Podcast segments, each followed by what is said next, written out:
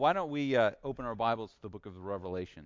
If you're with us and you don't have a Bible, there's a Bible in the rack in front of you. Uh, you can grab it. The page number is in the bulletin. We're in the very last book of the Bible, so it's pretty easy. Um, right before all the indices and maps and things, um, we're in the book of the Revelation, and we have been looking at the undeniably weird end of the Bible. Uh, the Revelation is a book that that um, is divisive. Um, there are always 87 opinions about everything, and so every message that I've been bringing from this book, I've begun with a disclaimer, and that is that I'm not going to make um, all kinds of uh, stretching interpretational ideas and concepts and, and equate all of the things that John sees with uh, stuff that's happening in the Middle East today or not happening. Or uh, there, there's just so much speculation that goes on about this book. Uh, if you want to deal with speculation and, and inventive ideas and concepts, I can recommend a dozen books for you. But the fact of the matter is, so much of what is going on in the Revelation uh, ties to this idea that exists in the Hebrew mind in the ancient world that what is happening now has happened before and will happen again until dot dot dot. Okay? Um, until the coming of the Messianic age, the coming of the Christ, the Messiah, the end of the world, the day of the Lord. There's 87 million terms that are used to refer to this, this moment at the end of time. But in the journey to that moment, we always have to be careful about speculating when that moment will be. Um, when I was a kid, there were 88 reasons. There's a book published called 88 Reasons Why the Lord is Coming and Jesus is Coming Back in 1988. And when that book failed, there were 89 reasons that Jesus was coming back in 1989. And Jack's shaking his head because he remembers that that period of time. Uh, everybody was forecasting the end of the world. Uh, it was going to be 88, it was going to be 85, then it was going to be 88, then it was going to be 89, then it was 91, then it was 93, then it was 2001. Of course, there was 2000, which was going to be the end of all things because the Y2K bug, um, the Russian the Russian missile missile control computers were all going to launch, um, and we were all going to get obliterated, and that didn't work out for us. Um, and then, uh, first of all, the Russian missiles, 99% of them couldn't have launched anyway, uh, but because uh, they were designed by Russian engineers working for a totalitarian dictatorship. But anyway, um, then there was 2001, then there was 2010, then there was 2012. And I'm sure somebody is forecasting the end of the world is coming in 2017 and 2020 and 2030 and 2035. This is nothing new.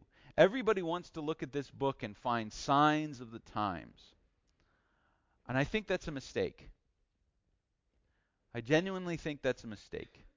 What we are seeing is that what is happening now for those people in the first century in Western, what is today Turkey, um, the, the, the churches there, what was happening for them had happened before, and it would happen again until. Now, the chapter we're about to get into is the beginning of the until part. Uh, it is the beginning of the until part. It is the beginning of the end, as it were. And so let's go ahead and read a portion of the text, and then we're gonna then we're gonna pray, and then we'll get into it. Um, and these sermons are archived, so if you if you missed it and you want to kind of go back and catch up week one, week two, um, and kind of get an idea of that, uh, you can always go on the website. You can subscribe to the podcast. You can do all those social media things. You can go on Facebook, and the videos are there, and all that. What is it that uh, Bo- uh, Bill Belichick called it? Uh, my face. Um, you know, you can you can go you can go wherever you want wherever you want to go. Uh, all right. So anyway, um, we have just come through uh, a portion of Scripture. We talked about it last week. Um, that that really is describing the idea of God's mercy. That that Christ is not willing that any should perish. All right. So so those who would be saved, He is giving every opportunity for them to know Him to be drawn to him, to be transformed, to be translated. The Bible has lots of different words um, for coming to Christ. And so he is not going to bring down his wrath, which is simply the release of his hand um, and allowing the natural destructive force of a sinful world to, to wreak havoc. um, until all have been sealed. And that, that appears in chapter 7. He talks about the sealing of a great multitude, that those who come to, to know him and they sing this song. Um, and there's this great moment of worship uh, as those who are saved uh, cry out in thanks to God. And it begins in chapter 7, verse 15. They are before the Lord. It talks about them, they shall hunger no more. The Lamb in the midst of the throne will be their shepherd. There's all these statements about them. And then, so there's this great song that takes place. And Revelation is full of songs. There's lots and lots of songs. Um, there's this great song that is sung in heaven, and then in chapter 8 and verse 1, then the when the Lamb, and that's Jesus, opened the seventh seal, there was silence in heaven for about half an hour. All right, so all this singing and all these songs and everything, and then he finally cracks the last seal of this document that he's taken from God, the, the, the will and testament, the title deed of all earth, the judgment of all earth. He cracks the seventh seal, and when he does, everyone is hushed. Everyone is quiet because it's finally happened. What is happening has happened before and will happen again until. When the final seal is broken, until begins. Then I saw, verse 2, the seven angels who stand before God, and seven trumpets were given to them. And another angel came and stood at the altar with a golden censer. That's a um, kind of a, a, device filled with ashes and incense that they swing back and forth. If you've ever been to a, a Greek Orthodox church service, you've seen this. They they um, they do this. Um, was given incense to offer with the prayers of all saints on the golden altar before the throne, and the smoke of the incense with the prayers of the saints rose before God from the hand of the angel. Then the angel took the censer, he filled it with fire from the altar, and threw it on the earth and there were peals of thunder and rumblings and flashes of lightning and an earthquake. And now the seven angels who had the seven trumpets prepared to blow them. And the first angel blew his trumpet, and there followed hail and fire mixed with blood. And these were thrown upon the earth. And a third of the earth was burned up, and a third of the trees were burned up, and all the green grass was burned up.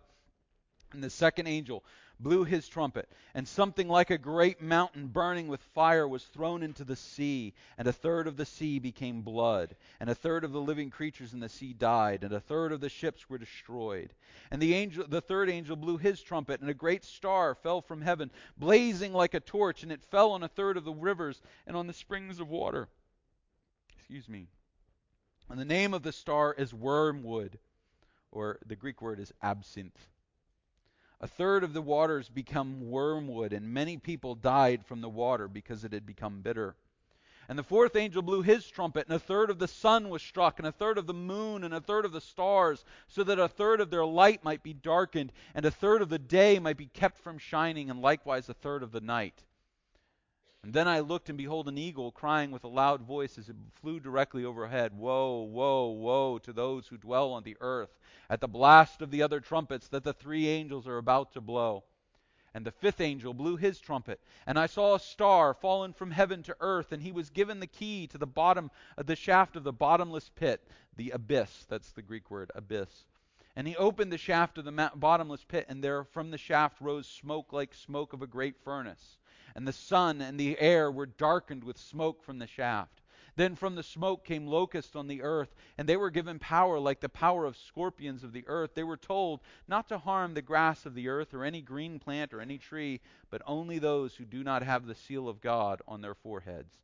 They were allowed to torment them for five months, but not to kill them. And their torment was like the torment of a scorpion when it stings someone. And in those days, people will seek death, but will not find it. And they will long to die, but death will flee from them. In appearance, the locusts were like horses prepared for battle, and their heads were what looked like crowns of gold. I've heard people try to turn this into tanks. I don't know how that works because um, tanks don't look like horses.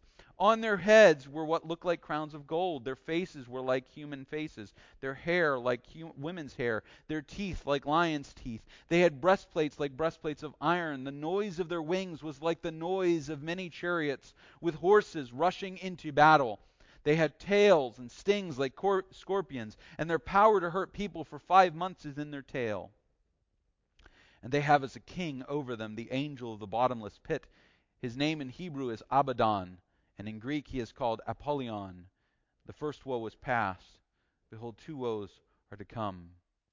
Then the sixth angel blew his trumpet, and I heard a voice from the four horns of the golden altar before God, saying to the sixth angel who had the trumpet, Release the four angels who are bound at the great river Euphrates.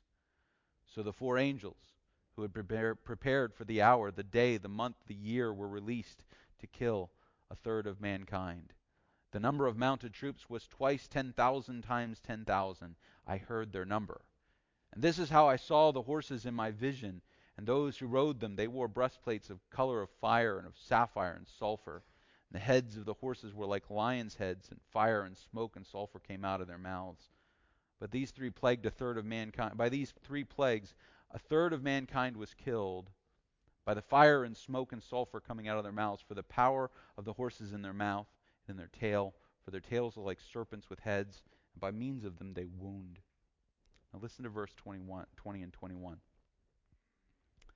The rest of mankind who were not killed of these plagues did not repent of the works of their hands, nor give up worshipping demons and idols of gold and silver and bronze and stone and wood, which cannot see or hear or walk. Nor did they repent of their murders or their sorceries or their sexual immoralities or their thefts. Join me in prayer.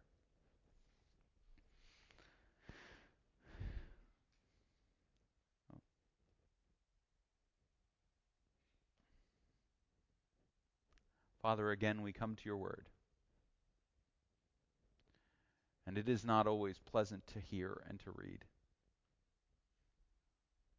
Lord, give us wisdom from your Holy Spirit to look to these written words and see your living word, Jesus, our Lord and Savior.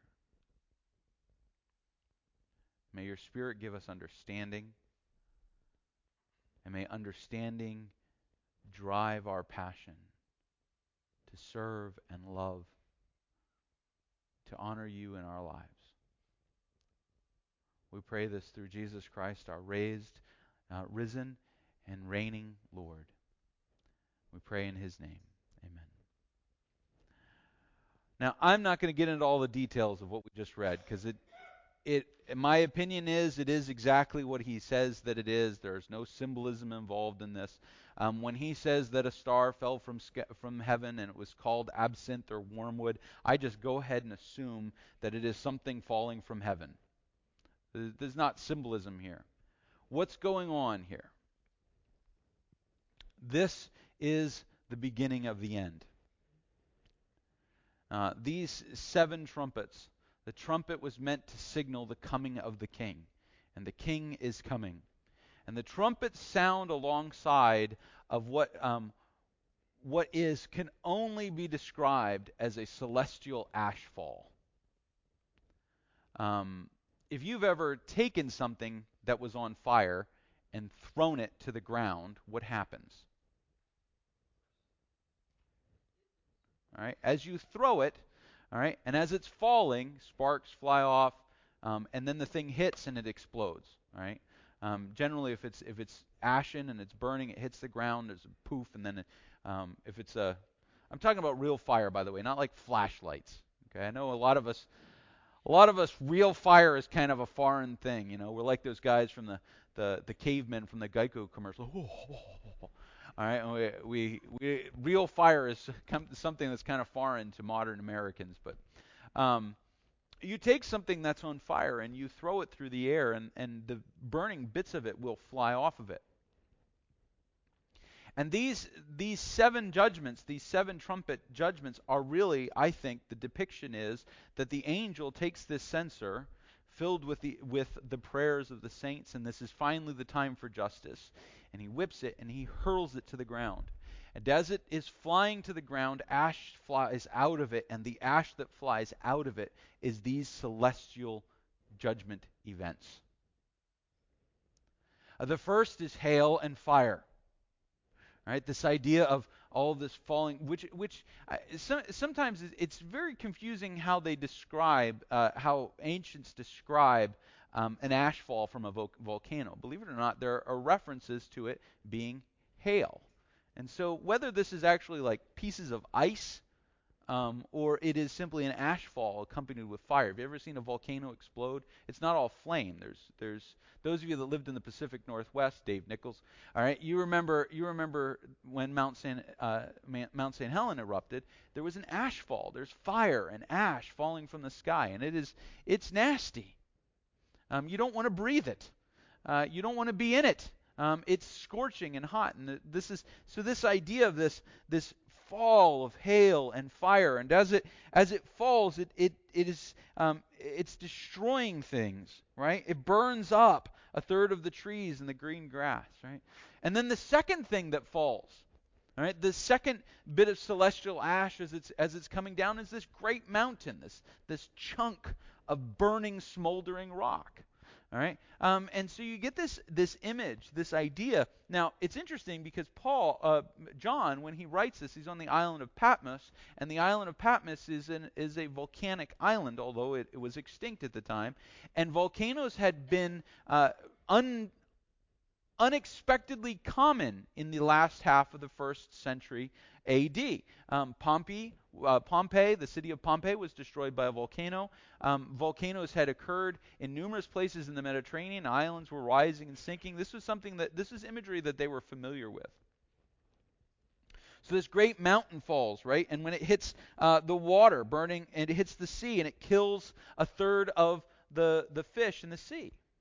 And anybody that's been, you've read any, done any reading on a volcanic explosion, you know that this is exactly what happens. Um, a third angel, his his star, he he his is the star ab, uh, absinthe. Um, absinthe is kind of this. Um, today, it's like this trendy liqueur um, that you drink and go insane. Um, so explains a lot. Um, but but uh, absinthe is actually derived from the plant that we we call wormwood now, and it cre- it's got a very very bitter taste. Um, so why he calls it absinthe, I'm not exactly sure. I figure that that's the name he heard, and so he used it. Um, the you know the somebody said, oh, that falling star, it's called absinthe, because it's not like he invented the name. What shall I call that? I shall call it absinthe. All right. Um, so so there's something that's going on, but this hits the fresh water, and the fresh water turns bitter. This is these are this is the the the the heavens turning against the earth all of these things fall from the heavens, right? None of these things happen. Uh, we, we talked about the a couple weeks ago. We talked about uh, the seven seals as they start to open. We've got famine and war and death and conquest.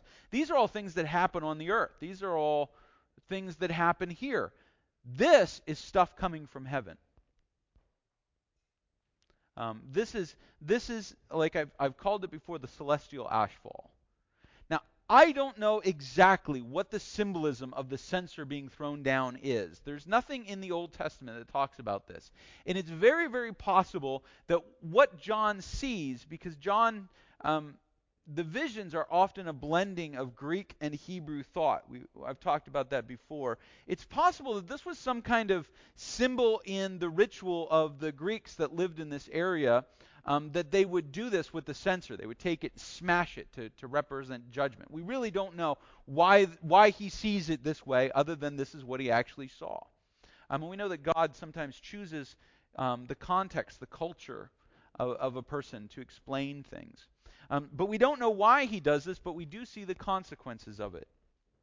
And uh, so absinthe hits, and that wrecks things. And then the fourth angel, the sun, you know, the fourth trumpet, the sun is blacked out, which you would expect if you've got a, a celestial volcanic event, you, you would expect that the sky would be blanked out. But then the fifth one is a star, um, something from heaven that falls and breaks through the earth to the abyss, the bottomless pit. Um, I don't know how to interpret this whole bit. I really don't. I've had people take this and say, well, see, this is proof that hell is at the center of the earth. First of all, standing rule. Never ever make an interpretation of the Bible based on, I think this. All right? This seems like a good explanation. I, I remember being a kid, being in a, in a camp meeting, and the stump sucking preacher. Um, I've used that term before, right? Does anybody not know what a stump sucker is? All right, stump sucking is when a preacher goes, and he, he acts like he's going to have an aneurysm while he's preaching. All right, um, and is a very this is a very common style of preaching in the South. Um, and and they they will they will they will get all themselves worked up. And the stump sucking revival preacher, he starts talking about how you if you get close enough to heaven. First of all, he starts telling a, an apocryphal and untrue story about the Russians digging a hole down in Russia and in Siberia, and they got so far down that they heard the screaming, humans screaming. All right, um, and so this was proof that hell is at the center of the earth. Hogwash. All right. I want to know what microphone they sent down three and a half miles into this this hole in order to hear this voice, and how they got it back. But that's beside the point. Um, so he's preaching, and he at one point he gets down on the ground. I was maybe like seven or eight, um, and he gets down on the ground and puts his his his hand against his ear and puts it against it. Can you hear him screaming? Can you hear him screaming? you know me. I leaned over to my father and said, No, because he won't shut up. Hey, if people were screaming through the earth, I wanted to hear it, and this guy kept talking. Needless to say, I got cuffed on the back of the head for that one. Shut up and listen, boy. Sorry. Um, you know, three hours into a camp meeting, seven, eight year olds get distracted. Um, but but this was this kind of this idea. I don't know how to interpret this. I don't know how to take it, other than than the sense that the abyss, all right, this this bottomless pit of some kind. It, it, it fits in their, their thinking, the, the mind of the, the hearer, this idea that this is the abode of the demonic. That they are trapped, that they are held back, and God removes the bounds. He rele- releases, He opens the door to allow all that is evil to be released. Um, he names the king of these creatures. He calls him Abaddon. Uh, the, the Hebrew word Abaddon is the destroyer. Uh, this is, um, it's one of those words in Hebrew, it has the same feeling um, as, as certain names of bad guys. You know how, how certain bad guys just have evil sounding names. Like if you're reading Superman, you never read the name Lex Luthor and think, he sounds like a good guy. There's something about that name, Lex Luthor, that sounds evil. All right? Uh, Voldemort. Um, that just sounds evil. Now, it sounds evil, by the way, because it's derived from the Latin for return from the dead. All right? Um, that's what Voldemort means. Uh, it's, it's, a, it's a portmanteau from, from Latin. Um, everything that Rawlings wrote, by the way, is funny plays on words. Um, so, and I can tell you more about that because I'm a nerd. Um, but this whole idea that he goes into this beast and releases demons, everybody wants to get a big deal about what the demons look like and what they do. I don't think that that's significant. What's significant is he sees the releasing of demonic power upon the earth. Now, if we take this as what it is, which is a future event, then you got to realize that the demonic activity on earth in Jesus' time and our time is bounded. It is minimal. It is very limited compared to the true capacity of the demonic world. Now, I don't know about you, but I'm not sure I could fight one demon nonetheless a whole pit of them that are angry because they've been trapped for a long time. Now, there's lots of interpretations about how to take this and all those things, and all I'm going to tell you is that what seems to be depicted here is that God sends the key to release. Now, the rule of twos, there's another time that someone is released um, from a deep pit in the book of the Revelation, and that is the release of uh, the release of the great deceiver, the great dragon, Satan, the devil. Um, and so I think that those these two pair up. I think that this is the end. This is the last battle uh, of all of creation that is breaking loose here. Um, can I? Could, would I take a bullet for that argument? Look, I got to be honest with you. I'm not sure I'd take a bullet for anything I say about the Book of the Revelation, except that Jesus is coming. The rest of it's hazy. Uh, there, there is a lot that's going on here. And anybody who tells you that they are absolutely certain about every portion of the revelation, do not trust that person. Um, because there is no way they got the key when the rest of us are so confused. Um, well, he's figured it all out. And then they pull out these charts. Whenever somebody's figured out the book of Revelation, they've got a book full of charts that calculate things and dates and draw and diagrams and all this. And see, this is a simple key for $29.95. You too. Something is going on here. All right?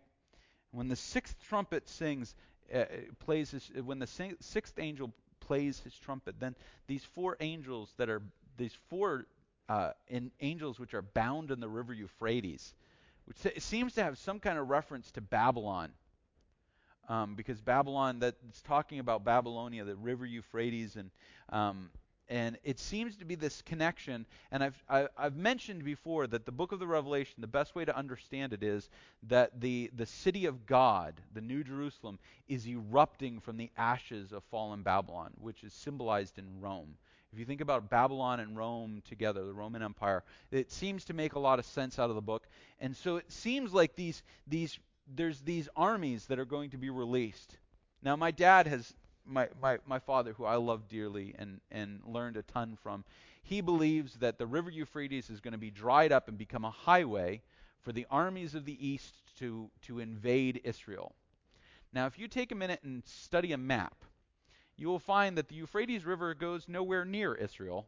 Um, in fact, it runs northwest out of Kuwait, um, and hence, I'm thinking that's not the ideal interpretation here. Um, besides, if you've got an army of how does how does he describe it? The number that he get I'm not going to. The number of mounted troops was twice ten thousand times ten thousand. And the only reason he knows, he says, I heard the number, right? He like he basically goes, somebody said this because I wasn't counting. I don't think they need a highway. All right. Now, what is this? Uh, if you want my opinion, and you can take it or leave it, this is the armies of men marching out to try to defeat God. This happens at the end of the book of the Revelation.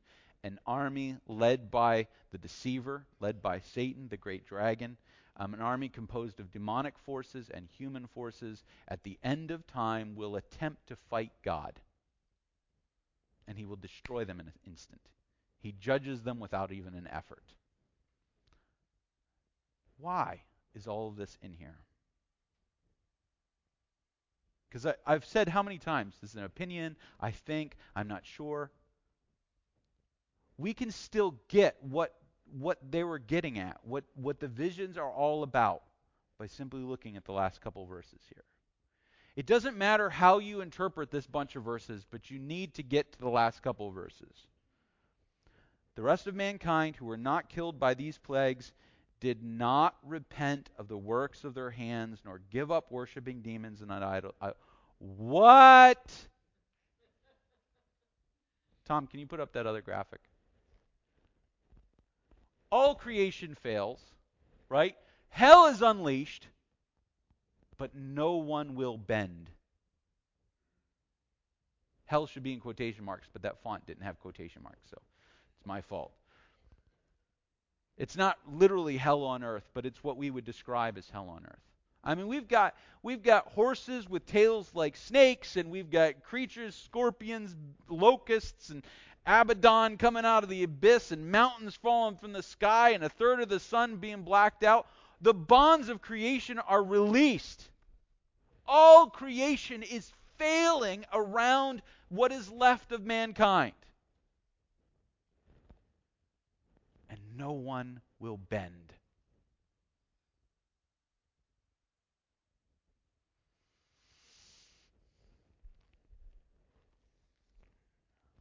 as God unleashes, breaks apart, lets creation tear itself apart. And creation includes the, the physical and the supernatural, the demonic, they're part of creation. As creation tears itself apart, there are those who are sealed, and there are various theories about whether they're here on earth or they're in heaven or whatever. I'm not going to get into all that. There are those who are sealed, and they're already in Christ. So to live or to die doesn't matter. But for everybody else, as literally the earth goes to hell, they don't bend. All of creation is falling apart. In fact, if I'm right, and this is the sixth trumpet ties into the what's called the Battle of Armageddon, uh, the Battle of Gog and Magog. There's all these different terms for it. But if it is that final battle, not only do they not bend, they willfully oppose and rebel against God. See, judgment judgment is not about making uh, deciding who is innocent and guilty. And we need to understand this about judgment.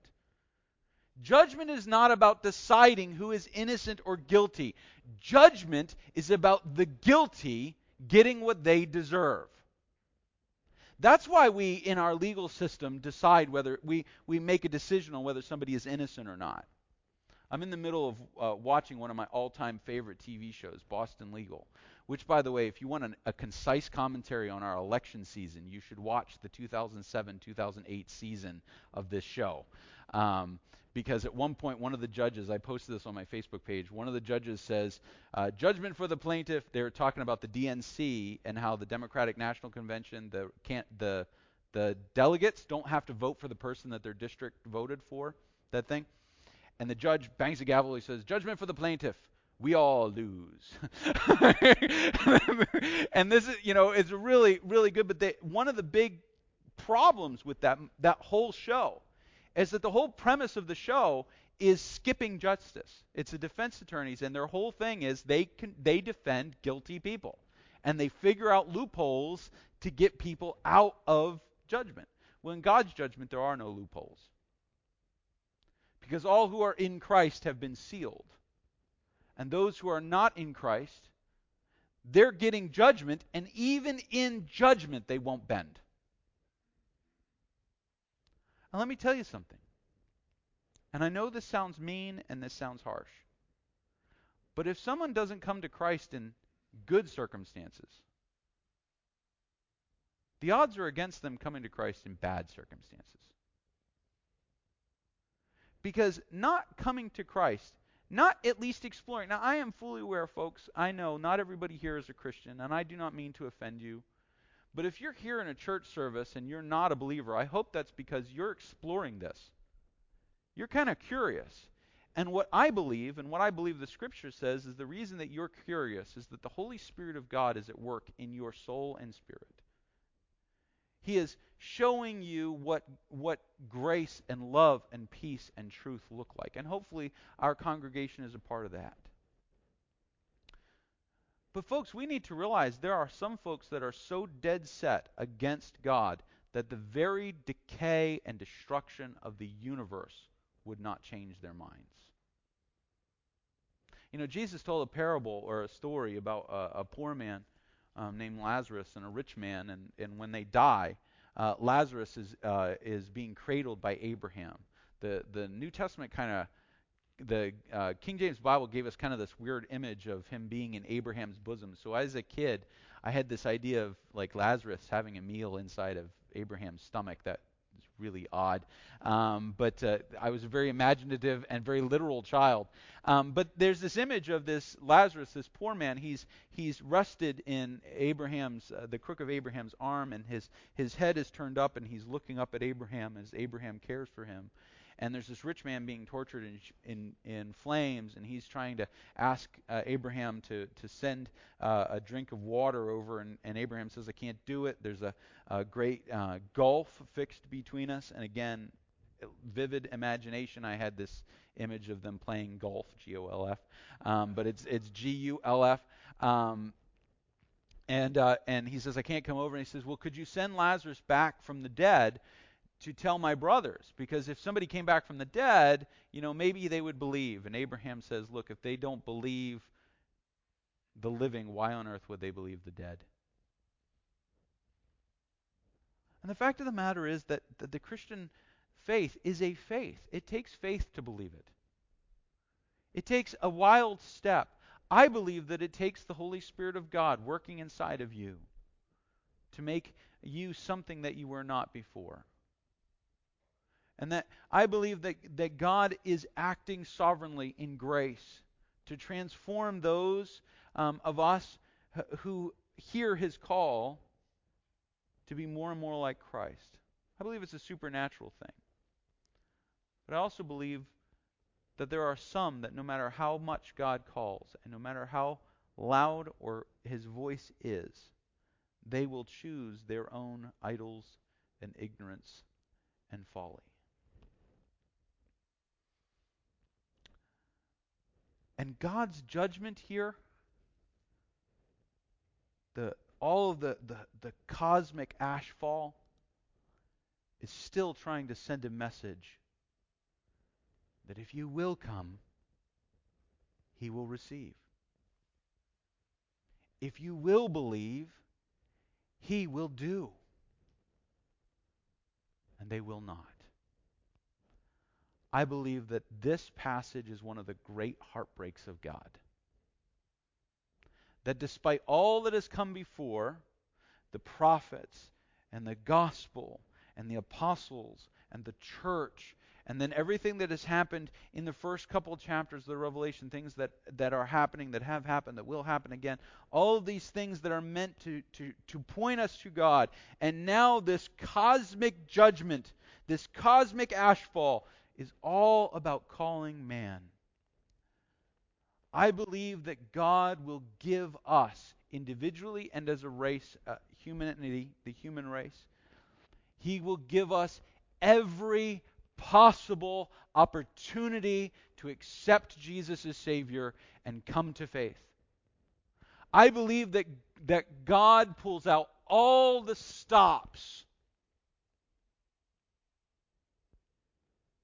But I also believe there are some that just will not hear. Now, I'm going to make a very important statement here. It is not my job to decide who is who. Oh, well, they won't listen. I'm just going to go find somebody else. When I was being trained as a pastor, I was told the ideal places to target people.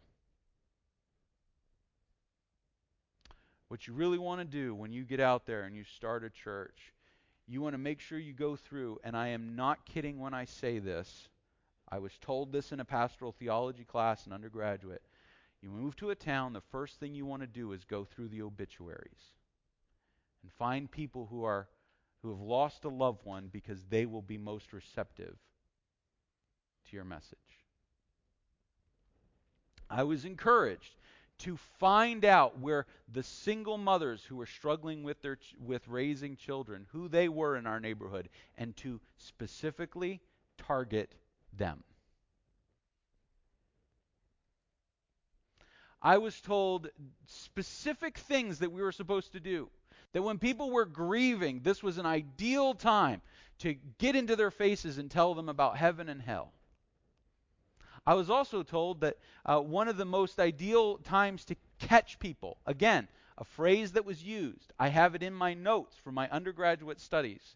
The idea, one of the great times to catch people is right after they have a child because they're thinking about eternity and mortality.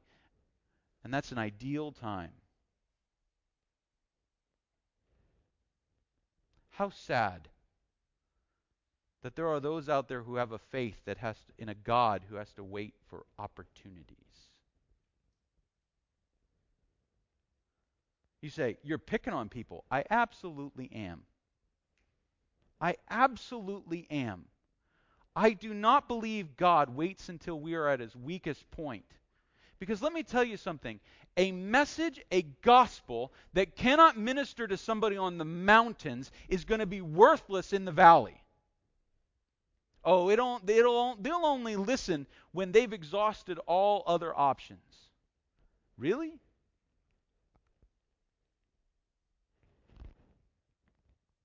Zacchaeus? Wealthy? Robber baron is what he was.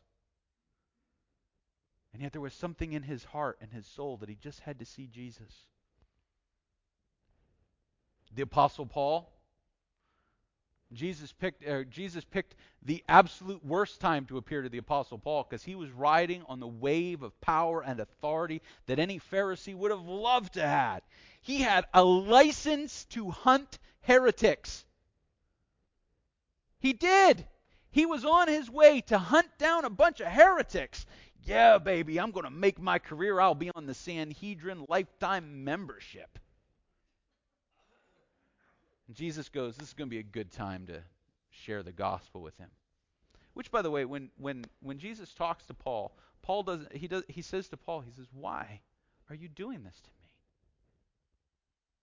He doesn't pass judgment on him. He just says, Why are you doing this to me? Don't you know I love you? Don't you know I've been calling to you? A faith that appeals to only the weak,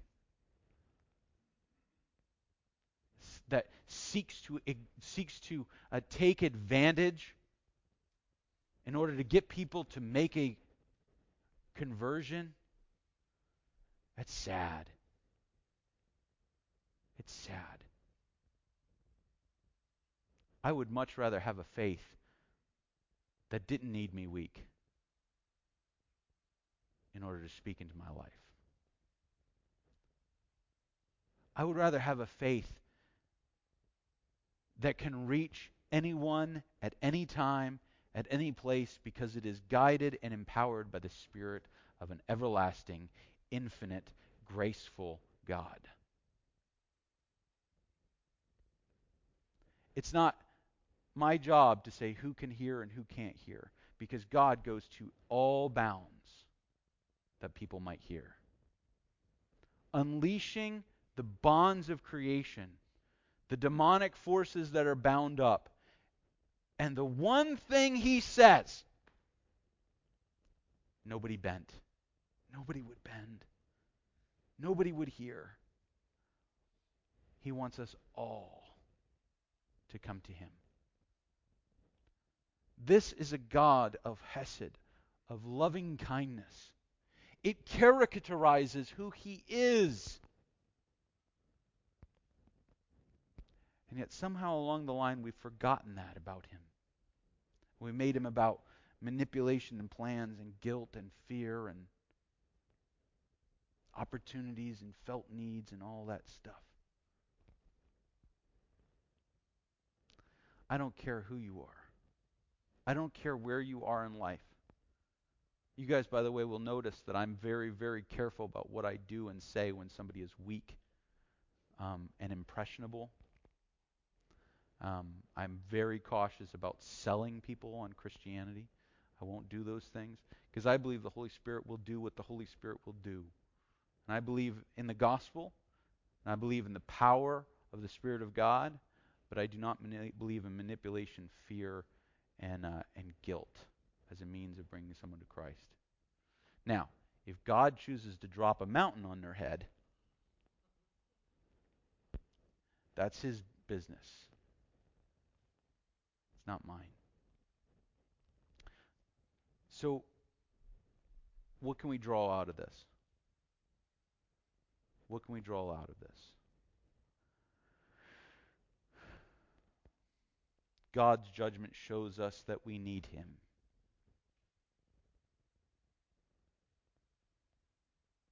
Those of us who recognize that need,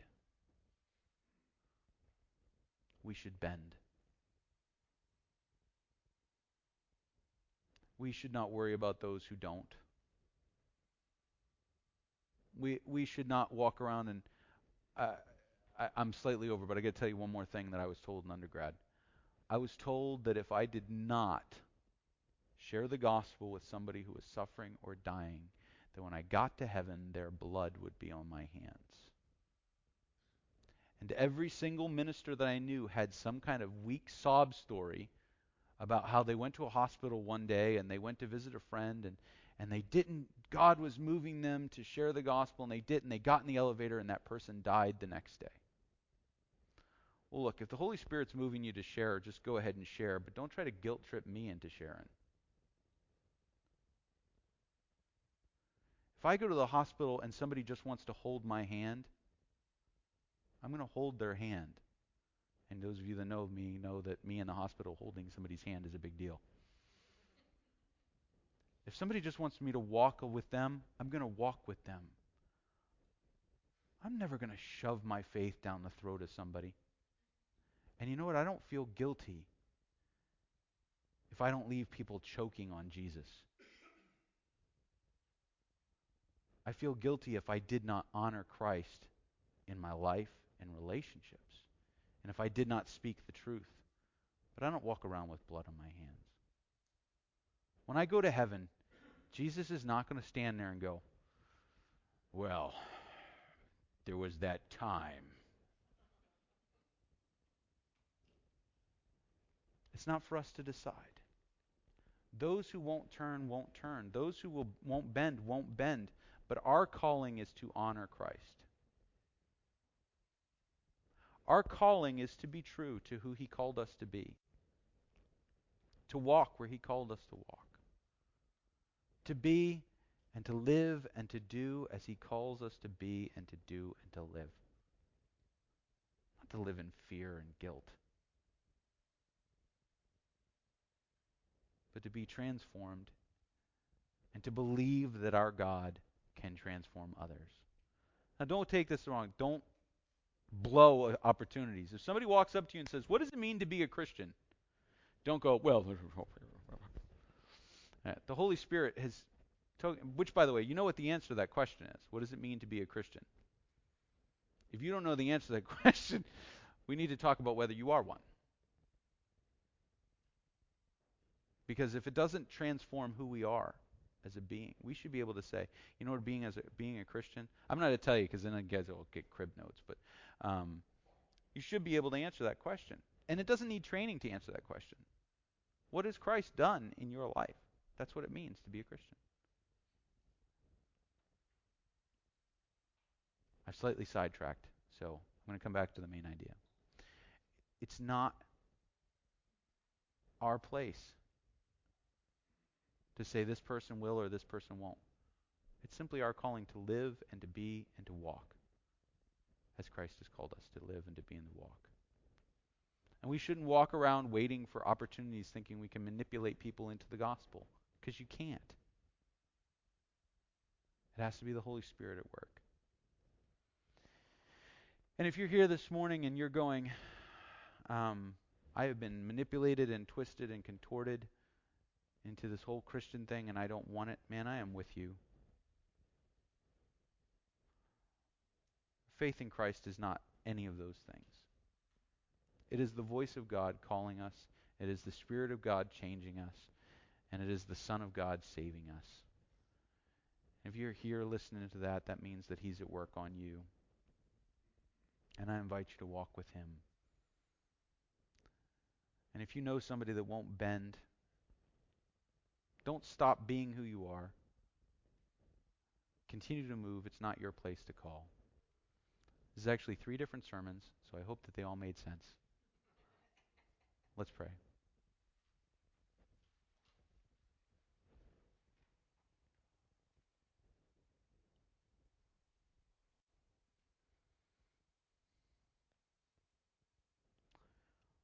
Father, you have called us for our knees to bow and our hearts to break. Knowing that we live in a world that would choose their own idolatry and foolishness over you.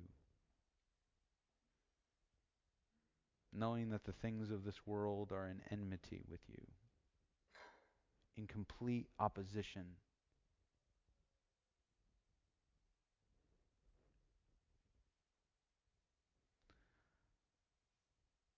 Father, help us to honor you.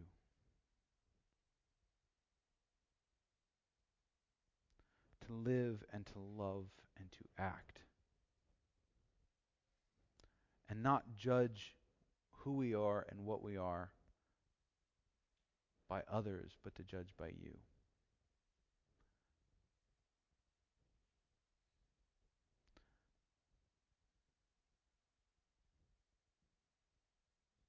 Father, help us to make sense out of sometimes confusing things